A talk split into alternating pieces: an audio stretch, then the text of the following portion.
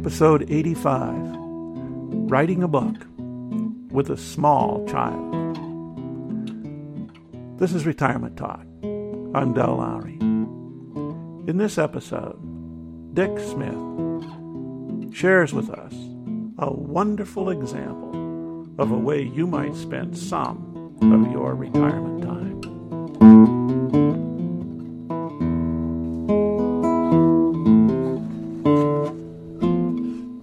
Best way to relate to small children is to enter into their world. I treasure a small book that I wrote and illustrated while volunteering in a school classroom. But the idea could be used with grandchildren or any child. At the end of the day, every child had written a book. Me too. After retirement, I volunteered to tutor second grade students while the teacher continued classwork, I would take one or two into the hallway and we would read our books. One day there was a special program where local writers came to the school and showed us how they wrote books. We looked at many different kinds of children's books. Then each student was supplied with paper and asked to write. On the cover, there can be a design and the title, Inside are a dedication and a preface stating why the book was written. Then the story is told with illustrations. Students were encouraged to use their own ideas to make the book interesting. These were creative kids, and they soon were hard at work. I decided to join the fun and write my own book. I remembered how I loved to read when I was in school, and how often I went to the city library to get a new book. While at the library, I met a classmate, Stanley, and we arranged to travel together to get our books. I decided to write a little book about our adventure. The cover has the title Books on Wheels, and this is a drawing of two books on a roller skate dedicated to Stanley Izori. Page 1 is the preface. Every old person was young once.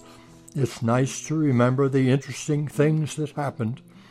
It didn't seem funny at the time, but going to the library on roller skates makes me laugh now. And there's a drawing of myself thinking about my childhood. And the story. Page 2 Stanley and I planned to go to the public library after school. Both of us read lots of books. You could only check out two at a time, so we had to go to the library often. And a drawing of Stanley and me reading our books. Page 4. We decided to go on roller skates. I ran home to get my skates. My shoes were worn, and the clamps had to be tightened just right, not too loose and not too tight. And uh, page five is a drawing of tightening up my skate. At Stanley's house, I yelled for him. Then we took off for the library. We skated on the street. The drivers didn't like that. When there were no cars, we swooped back and forth across the street. There's a drawing of us at his house.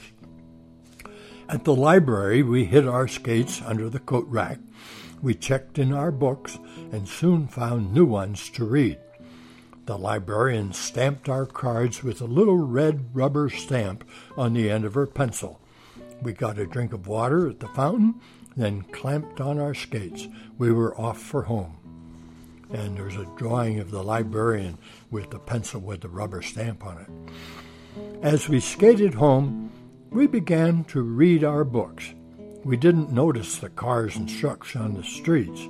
By the time we got home, the books were almost read. It was time to go to the library again. And here's a drawing of drivers shaking their fists at us. And page 12 just says, The End. My book has a stiff blue cover and 12 pages, folded from seven sheets of paper stapled at the center. A patient grandparent could make one up before visiting a grandchild. You could ask the child about what's been happening and then help write a story that the child could illustrate. Or you could write your own true story of some childhood experience and help your little friend to create a similar masterpiece. You can do it.